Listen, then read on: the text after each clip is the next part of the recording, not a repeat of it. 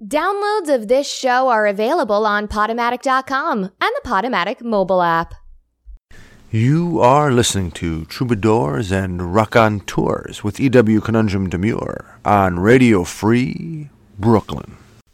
Welcome to episode 297 of Troubadours and Raconteurs with yours truly, E.W. Conundrum Demure. On this week's episode, we have regular contributor our resident global hobo, cultural critic, writer, and musician, JQ, talking with us from his abode about an hour outside of Toulouse in southern France. And we talk about primarily American football, the NFL as a living metaphor for America. We talk about the passing of George Herbert Walker Bush.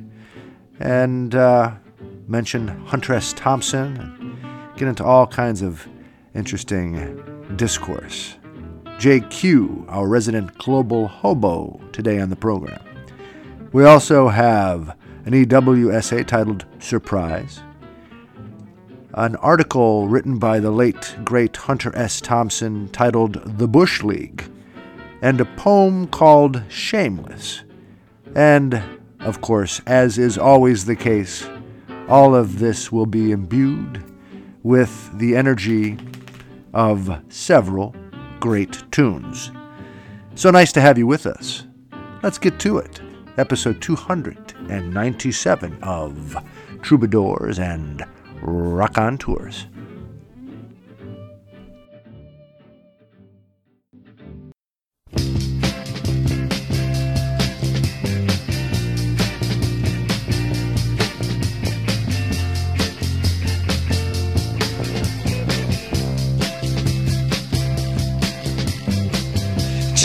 Jenny when she was just five years old, there was nothing happening at all. Every time she puts on the radio, there was nothing going down at all. Not at all. Then one fine morning, she puts on a New York station. You know, she don't believe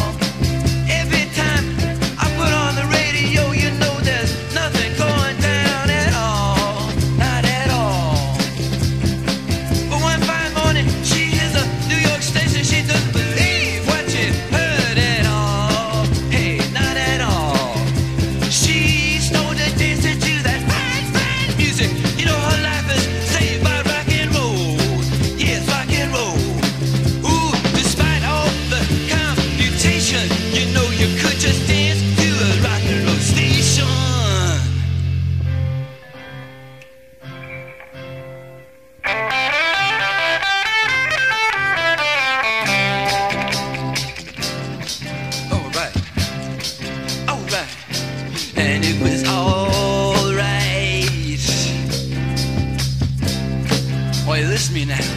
And it was alright. Come on now. Listen, it was alright. It was alright. It was alright. It's alright. It's alright now. It's alright now. Surprise. Idolatry, rewriting history, masked, rationalized in the guise of human kindness. How kind is it to lie to yourself and your progeny? We victimize the victims by celebrating their oppressors, the aggressors. To say so much as I am at this moment for the blind followers is a form of sacrilege, heresy, treason, instead of searching reason. How does a truer patriot live?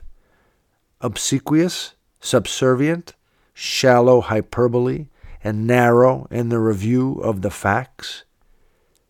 I have heard as a national mantra as of late the notion that truth is whatever one believes objective nor absolute, I would agree, are so hard for we, our species, to comprehend, though policies perpetuating poverty, injustice, pain, corruption, oligarchy are clearly wrong. I think if most would see what more truly transpires at the higher levels of institutional power, they would know right from wrong as an instinctual response. I just don't know what they would be willing to do to stop the wrongs and actively support the good and just, given their own circumstances and the dire consequences at hand. Often I wonder how honest we are about those wielding the power. Is the Fourth Estate floundering? Are the arts over commercialized? Have we been, through countless lies and emotional misdirection, effectively lobotomized, spiritually become cliched and downsized, the depth of our souls limited as our culture has become more corporatized? As the privileged are praised, human life of those not queens or presidents trivialized, commodified, manipulated, mindlessly ritualized. And to the young boy in me, this comes as such a surprise.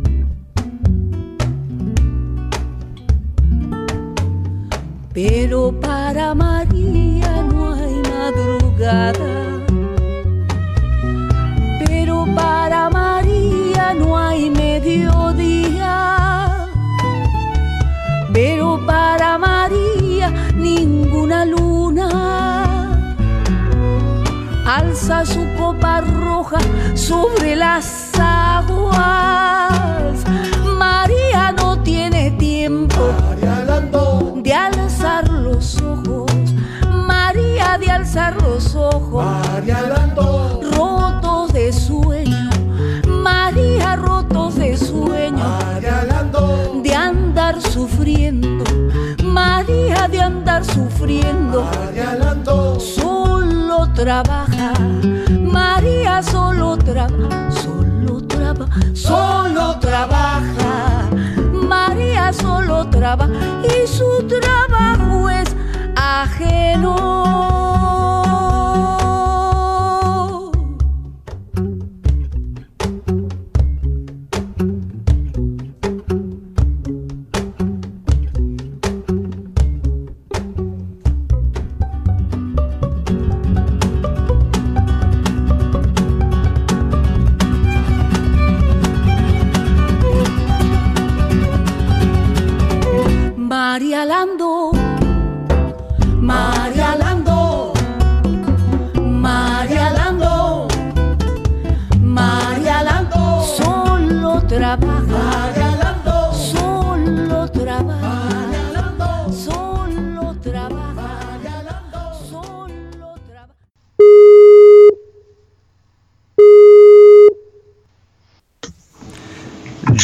JQ, is that you?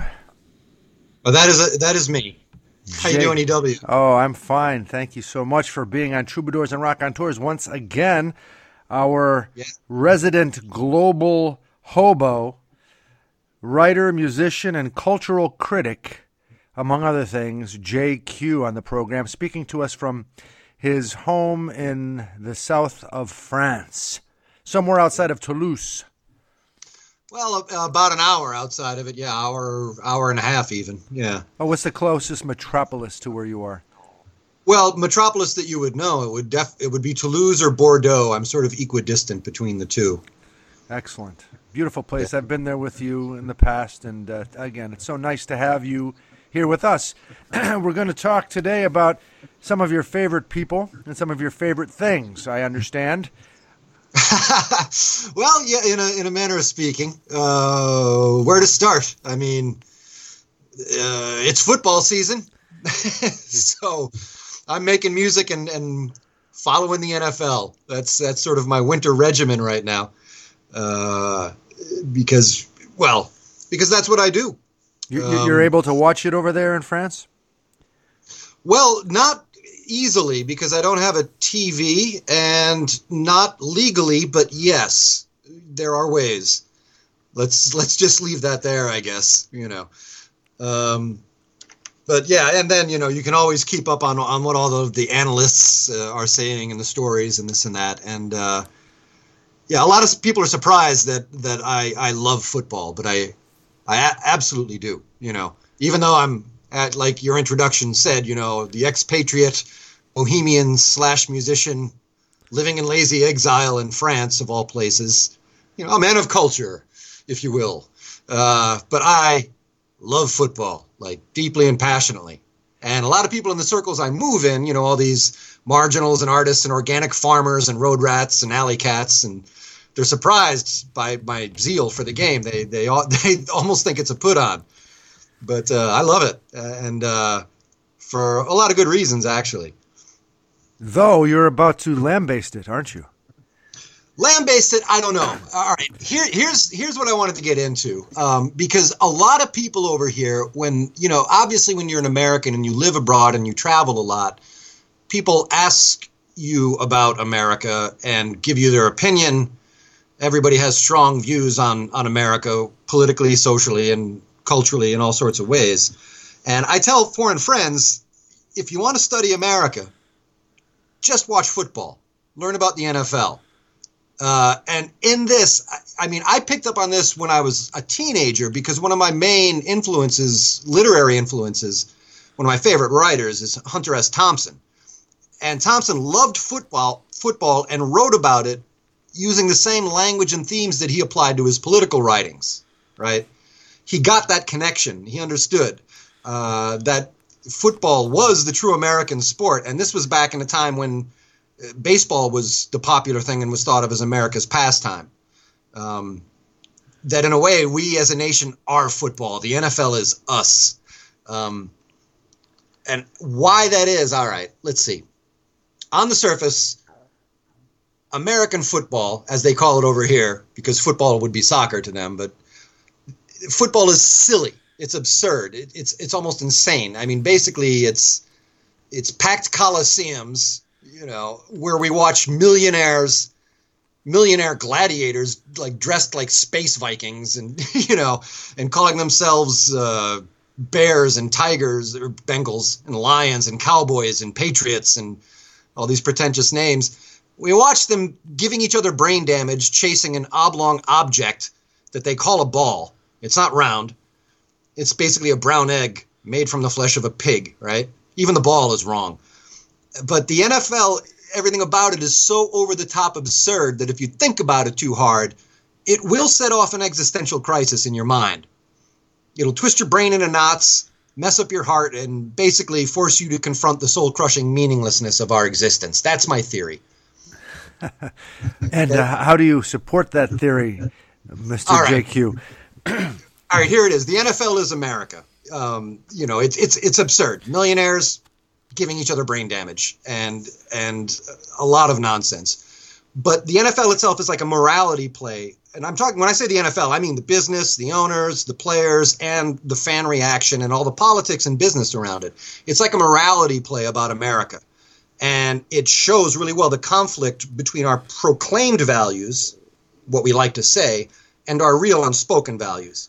So if I throw just a few adjectives at you to describe football that are very true, right? I, it, it's intensely competitive, it is intensely stressful, and it is very violent. Okay, those three things to begin with. It's competitive. There's only, you know, it, it's a sport, so obviously it's competitive and there's a lot at stake. Uh, it's stressful because unlike other major sports, you know, in baseball, there's like 160 games a year. So there's a lot of sort of meaningless games or that seem meaningless when your record is 49 and 23. In football, I mean, there are super important games by week three of the season. There's only 16 games. It's almost like the whole season is all playoffs, right? Right. And every weekend there's high drama. And that's one of the reasons it's so watchable, you know? Now, it's intensely violent.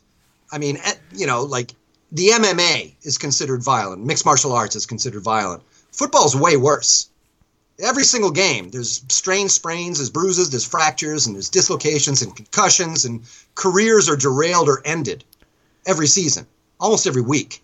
And if you like look along the trenches on the offensive and defensive lines there's four or five mma fights going on every play right? So competitive stressful and violent when you say competitive stressful and violent if i said that out of any context let's say I, and i was describing a society what country would you think of Um, Costa Rica. Yeah, that exactly. You would think of America, right? and maybe because of all these sort of negative reasons. Here's the thing about the NFL. I mean, it's the most popular sport in America by a long shot now. It's phenomenally entertaining. It's basically Hollywood and Disney World married to a street brawl. Right? And it's a pretty intelligent game. There's also a lot of strategy uh, you have offensive and defensive coordinators trying to outplan each other and schemes, and there's a lot going on. It combines intense violence every play with pauses that allow you to catch your breath between the plays. So, just between that, it's competitive, it's stressful, it's violent, it's extremely entertaining. It is also, and this is key, ridiculously lucrative. The NFL is big American capitalism at its finest and most marvelously obnoxious, right? I mean, first of all, you look at the individual player salaries. So the average salary of an NFL player is somewhere around $2 million, right? Which I picked up from Forbes magazine. And I knew it was high, but like the average salary. So your average like second string offensive tackle, right, is making more than what nurses or teachers or whatever profession you think of of people who perform services that are actually valuable to their communities. And that's not to speak of like the big stars, quarterbacks. You know, Aaron Rodgers, he makes over thirty million dollars a year throwing a football, doing this and this silly thing. But he has such nice eyes too. Yeah, and he's he's I'm a, I'm a fan of the guy. He's fantastic to watch. You know, it's amazing what he does. I don't know that it's worth thirty million dollars a year, but if you take other superstar quarterbacks like Tom Brady uh, or um, Drew Boo, Brees, Boo. yeah, yeah, yeah. Uh, Tom Brady is is made of. I, I am convinced he was an he's an android that was built in the in the basement of Disney or something. But Yes.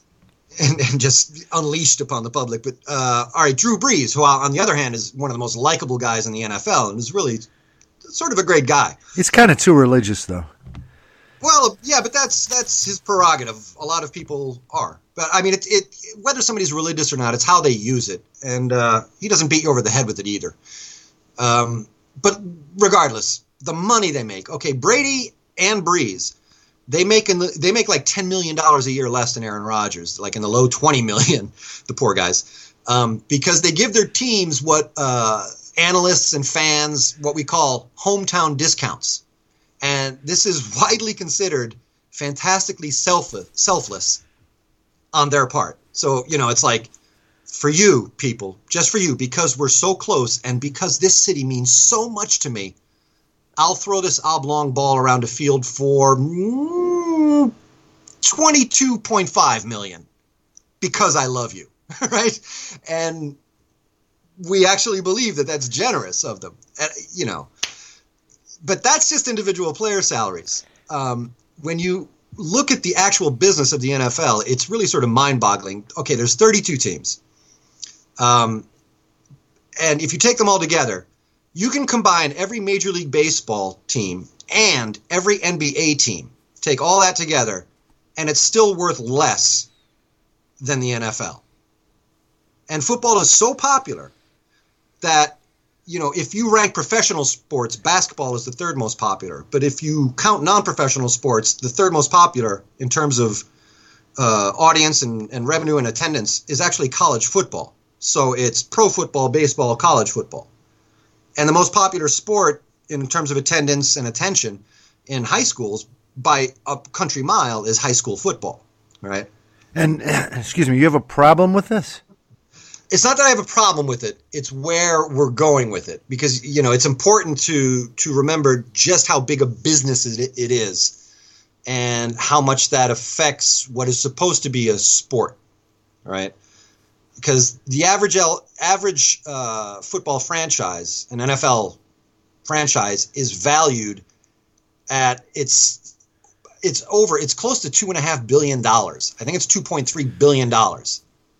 Okay, and that's like a 20 percent increase from last year, and from 2014, it's like a 60 60 65 percent increase.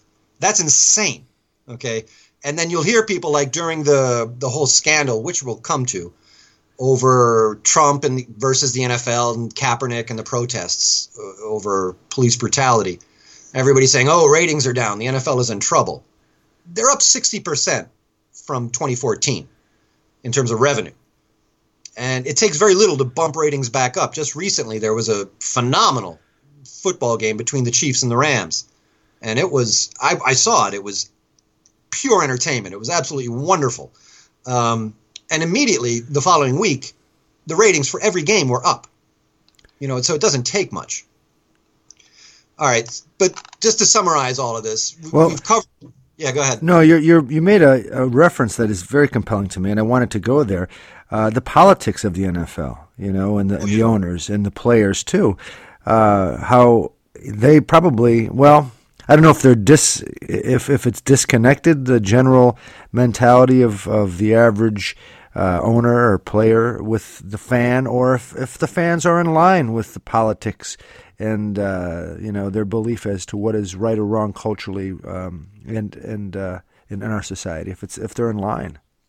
All right, that's that's an excellent question, and I definitely want to get to the politics around it because again, the, the the sort of theme is the NFL is America. You know, if you want to understand America, it's it's a it's a microcosm of everything. So, if you look at the power structure of the NFL to begin with, they have a sort of government. They have a president, and that would be Commissioner Goodell. And he's sort of he's supposed to be the final voice as our president is, but it's the owners of the franchises who are like what? Like the multinational corporations. They they run the show. He's not exactly their puppet, but he's very much trying to deal with their influence and power over him. And there's little coteries and cliques among the owners. They want different things, uh, and there's battles with the commissioner. But he's the guy who always has to be out front speaking for the NFL. The real power, actually, I, it might be better to think of the owners as um, the bankers. They're the, the banksters. You know, they they allegedly they finance the league, except that they don't really. They they finance every a lot of it by milking the government, so that you have federal, state, and city taxes being dumped into building stadiums or even supporting ad revenue, with the idea of generating revenue. But and and then you have the union, the players' union, and Exactly. you know that's labor, and you have millionaires who are being uh, sort of hired by billionaires, uh, as as I'm sure you understand based on your your research. Now, what I want to do too, JQ, wait, whoa, let's, I- let's not leave that. You just said something really good. uh, well, yeah, I I I, uh, I appreciate that. I want to make sure we have time to talk about uh, the passing of uh, George Herbert Walker Bush too. And we're already, you know, about 15 minutes into our conversation, so let's keep that in mind. All right. Well, just let me cap this off. Yeah, you said billionaires hire, hiring millionaire, millionaires. Uh, you know the comedian Jim Jeffries? Yes. All right. He has a line where he asks, um, "How famous does a pedophile have to be before we're okay with it?"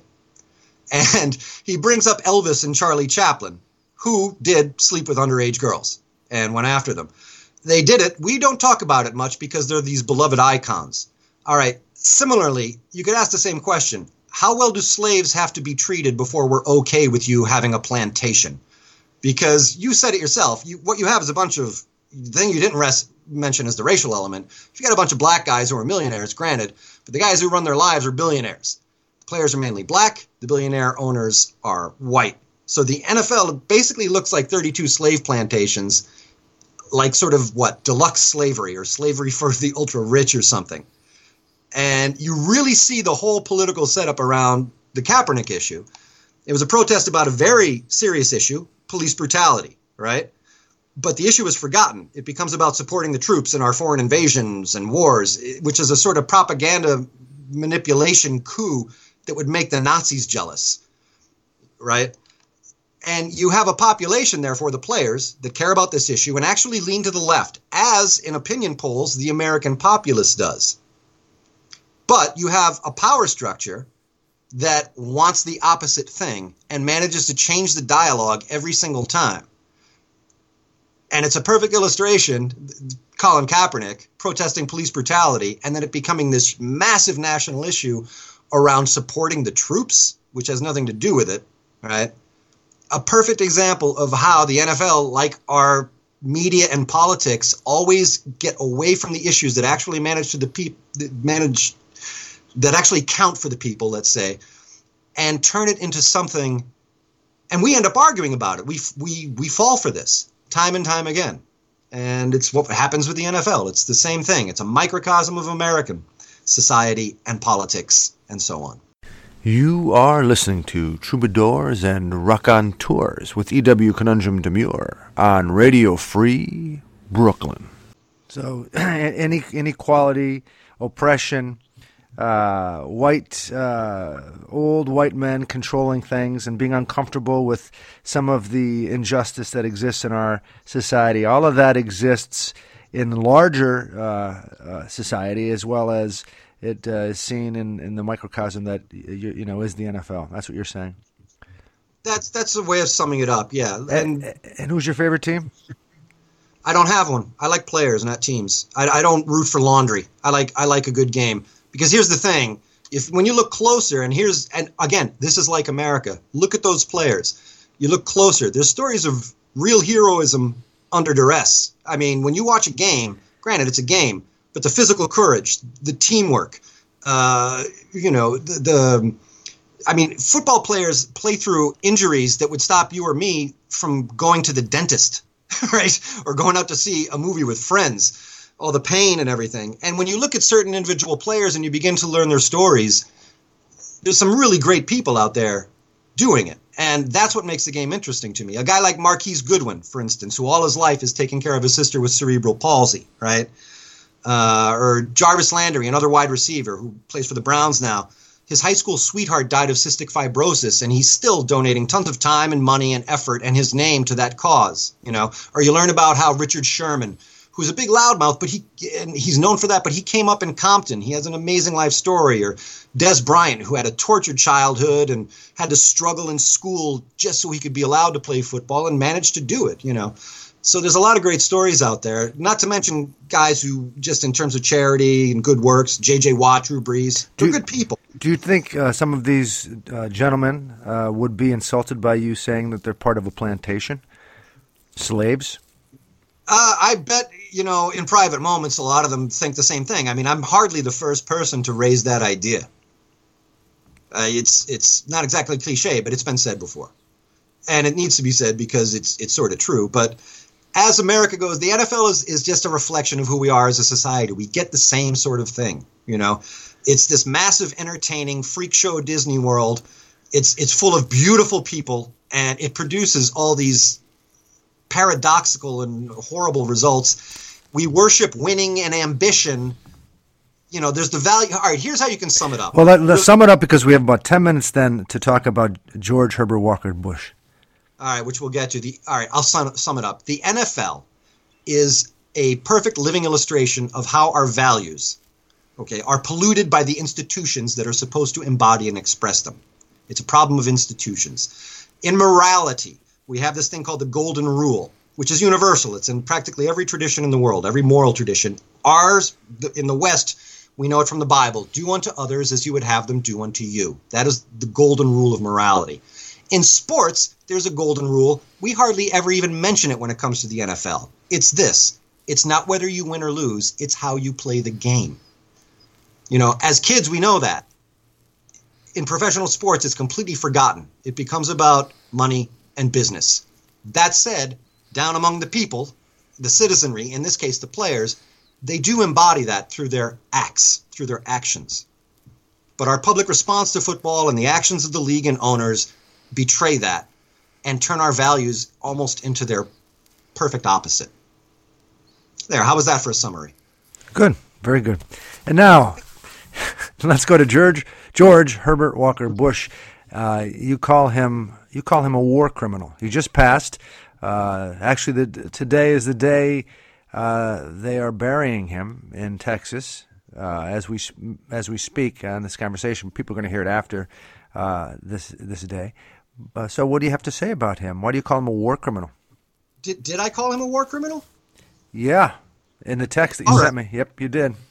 Oh, okay. All right, but that, that was a private message. if I'm going to state publicly uh, that George Bush is a war criminal, well, then, all right. Yeah, well, I mean, he is. Most of our presidents are war criminals. You know, we, we have to face that. So that's not saying a lot. I do have a bit of a problem with the, the hagiography and, and the whitewashing of history that we get into with our former presidents, you know, because Trump comes along and now we're acting like George W. Bush was some sort of statesman and didn't drop u- u- uranium depleted bombs on innocent civilian populations and kill hundreds of thousands, maybe millions, and that he's not somehow responsible for this. You're talking about in Iraq and in Afghanistan.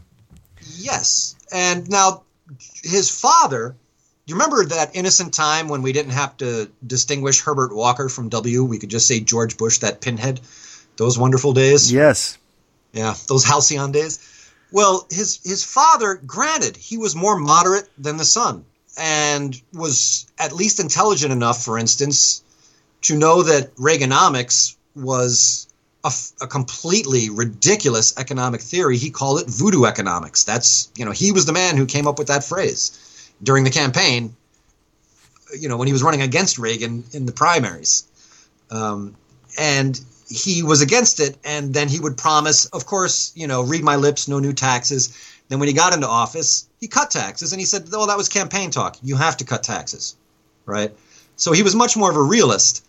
But this is also like people are freaking out now because Donald Trump is going to pardon everybody that is guilty of whatever or threatening to, you know, pardon everybody uh, at some point. But we forget that George Herbert Walker Bush did precisely that. He pardoned tons of people from the Iran Contra deal, which he was also almost certainly personally involved in. Uh, so So you don't want to celebrate his life. You don't think he was a, a patriot to this country, even though I think he fought in World War II, right? Maybe or uh, Korea as well. I, I don't know. I don't follow him that much. I I personally don't feel uh, that bad about him passing. I, he means nothing to me.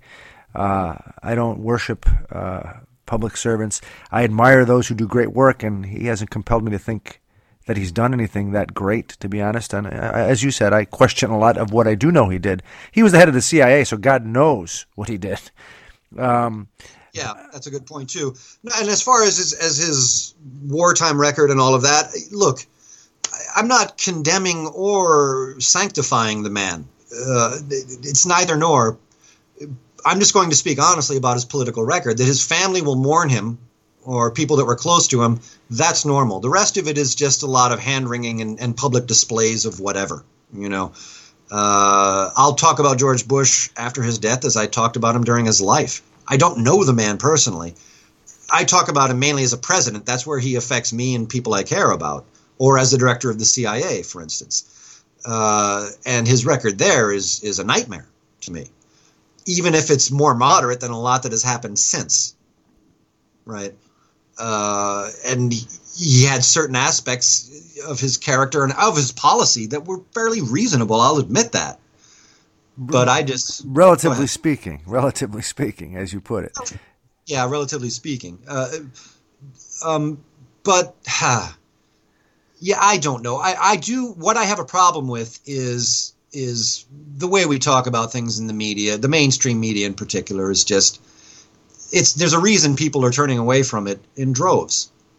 There's a, there's a lot of very very good reasons, and and the the sort of automatic worship of an ex president you know, or the the whitewashing of the historical record, you know, of, of people like Bush father and son, uh, because of who's in the White House now. I I see no point to that. I think it's counterproductive.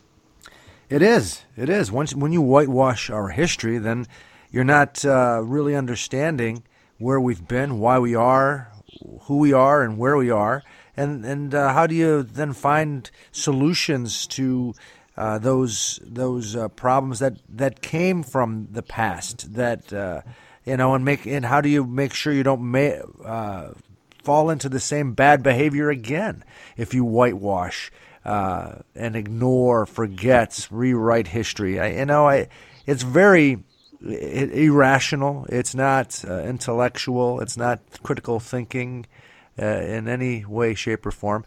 It's yeah, it's it's not about hate here. You know, some people that I don't know how why they'd be listening to our show because we're not anything but progressive. I think. Uh, but if someone's a more conservative mindset, they'd be going, "How can these people say this? They're they're terrible. They're hateful." No, this is not about hate. This is about honesty. This is about integrity. This is about intellectual honesty and integrity, so that we can learn and grow as a society, as individuals. Sure. I mean, when it when it comes to politics in general, you know, I avoid identifying myself as left or right because I find the terms don't actually apply to how policy truly works. But I do, in theme, I think of myself more as a Tolkienist because in the Lord of the Rings, J.R.R. Tolkien, the reason that story is so powerful, one of the reasons, uh, and has had such an impact over decades, is because it's the perfect symbol. At the very center of the whole story is is the ring of power. And the ring is power and it brings out the worst in people. It's it's just an embodiment of that old idea that power corrupts and absolute power corrupts absolutely. And if you get close to it, you become something like that. But the problem is actually, I, there's a, it needs a little nuance because really, the problem is that power attracts the worst in us and the worst among us. In other words, we get the leaders that that we can't avoid, not even that we deserve. I wouldn't go so far to say that. I don't think we deserve them. But the problem is is that power and power careers attract people who are a phenomenally ambitious and people who have not only the ambition but the intelligence, the cleverness, you know, and and a lack of empathy or selective empathy, so that you can stab people in the back as long as you're getting ahead. There's a, a sort of sociopathic nature to power itself, which is why you find very high levels of sociopathy and, and psychopathy, mem, and high functioning sociopaths in professions involving jurisprudence, politics, and the corporate world. I think you're right. And let, let me uh, let me just get a thread going through what we talked about because we're just about out of time here. We're talking to JQ Public here on Troubadours and Raconteurs, our resident global hobo, writer, musician, and cultural critic. We'll be hearing a song right after our conversation of of his uh, creation.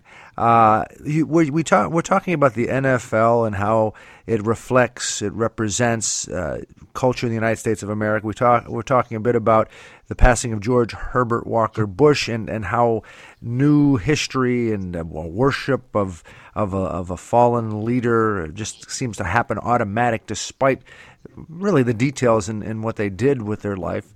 Um, and uh, we got into now power attra- attracting the worst in us and the worst among us. I love that phrase. Um, uh, JQ, before we head out until next time, you know, um, wh- what are you what are you looking at as as uh, some some something you'd like to see occur, or or something you might, whether you like it or not, you're sure is going to occur in the upcoming year? Oh wow! Uh, I'm not very good for predicting the future. I'm I'm actually terrible at it. My life would probably be different if I was better at it. but uh, in the coming year, oh golly, um, I'd like to see uh, an upsurge from the cultural underground, such as we saw let's say in the late 80s early 90s with a lot of the music and the hip hop and uh, grunge and, and more interesting folk singers and singer songwriters um, in cinema in the 90s things got very interesting with a lot of independent filmmakers. You can go back to the 70s and the 60s when you know there's little moments in american cultural history where the stuff that is underground and has been for a while uh, is is kept down and we're we're drowning in commercial pap, and that has been happening a lot over the last more and more over the last decade. But that always leads to a boiling point where something very interesting happens, and all of a sudden the really good stuff takes over again. You know, you think of the moment where Nirvana ni- knocked Michael Jackson off the charts.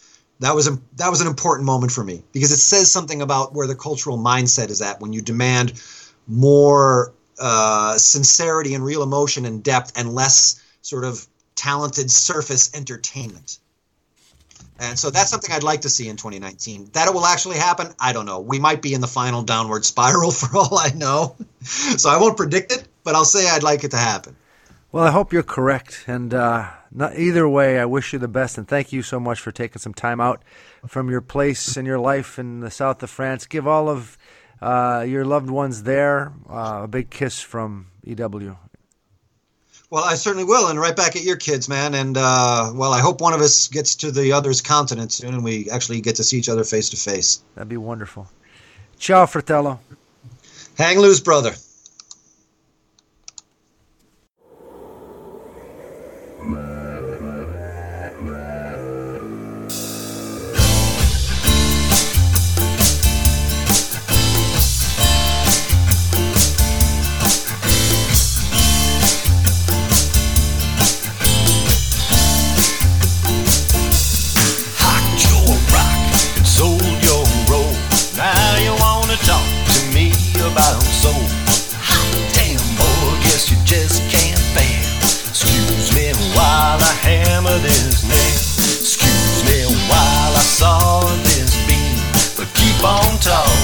talk is what you need. The sun's gonna set, the moon gonna rise. What you see and what you get, a little word to the wise. All fed up with the setup and the yada yada yada. You gotta get a pony, grab it by the horns, and ride it right through the coming storm. Now you can beat your horse all day long, crying giddy up yeah, get along. Ain't gonna budge, ain't gonna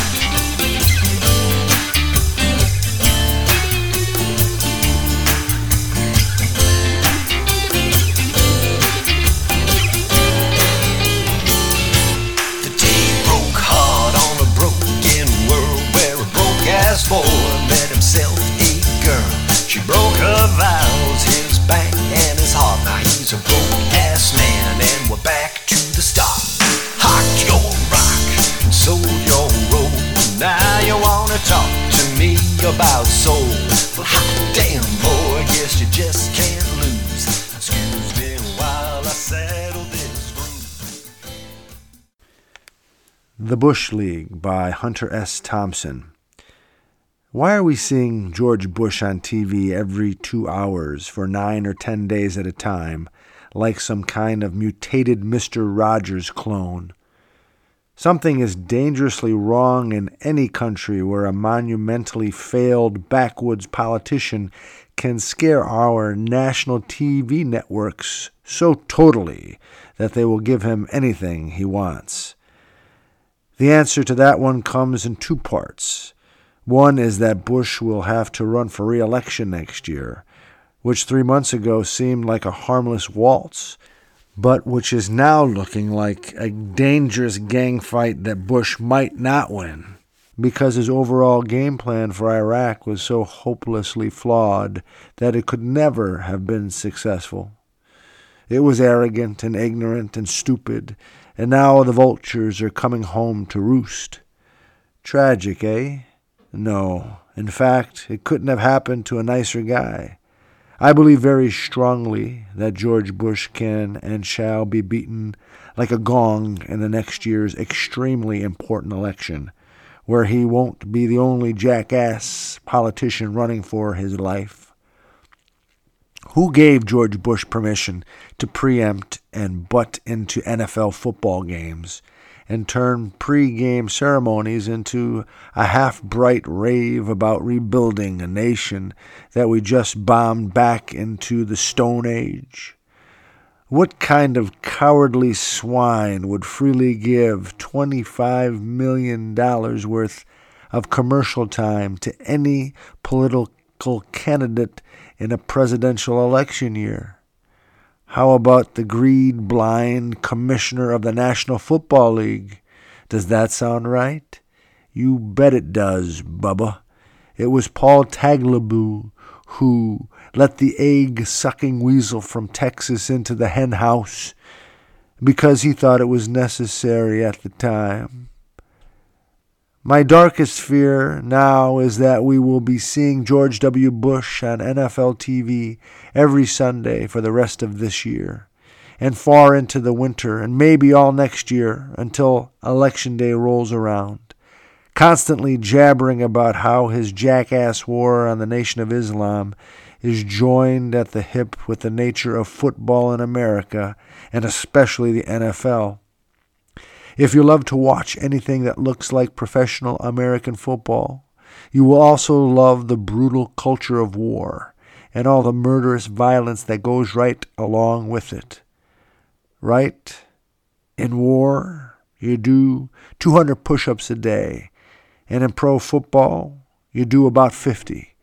In war, you carry a nine pound full auto assault rifle at all times. And in football, you carry a pointed leather ball. They are both profoundly violent and cruel and utterly unforgiving. And they both require public brutality by people wearing elaborate uniforms. I've tried them both for long periods of time, and I frankly see no basic similarity at all beyond the powerful desire to hurt people. The compelling insight of the late Hunter S. Thompson. And now we cheer him, George W. Bush, for giving candy to Michelle Obama. Who are we?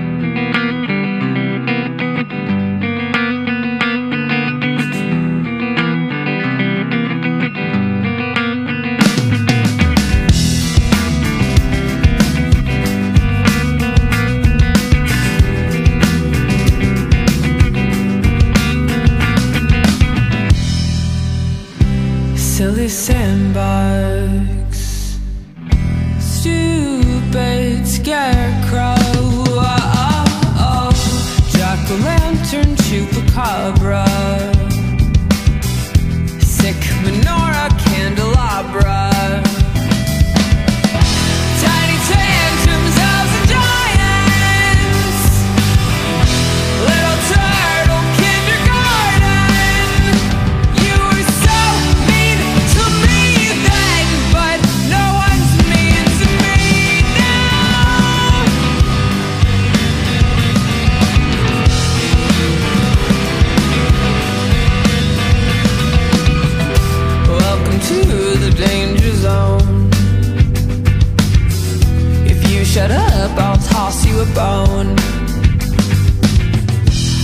you liked your little crate. I think I'm winning this debate.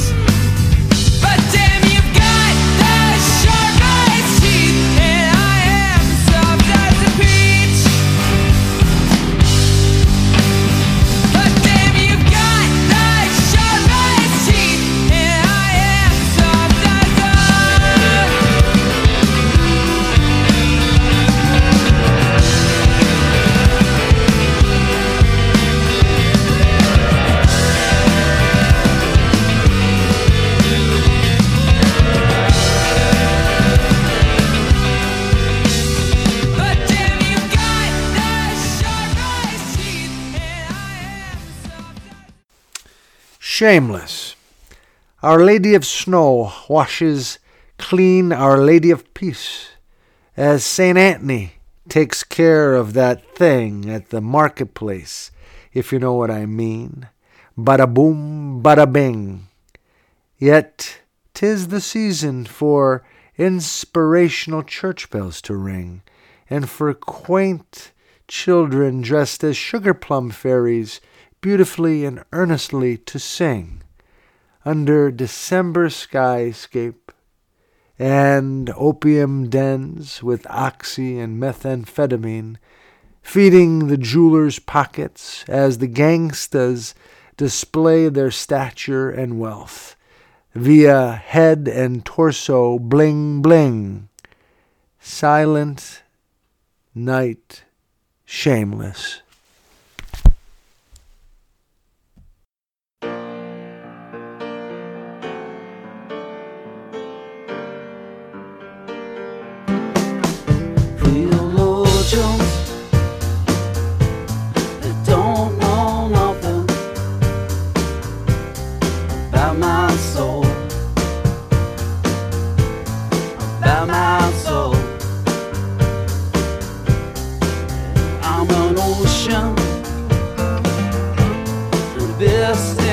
motion. Slow motion. Slow motion.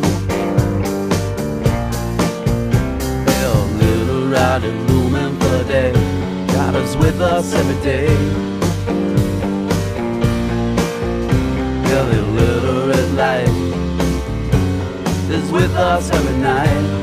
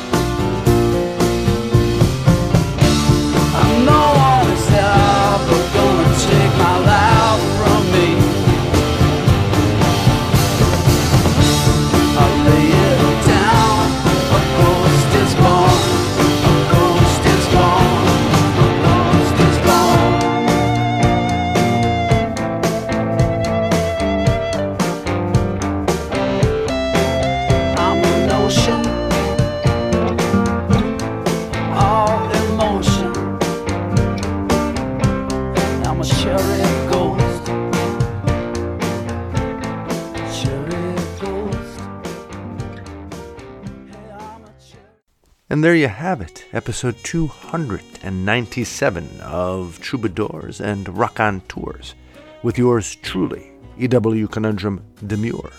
I'd like to thank those folks who made this episode possible.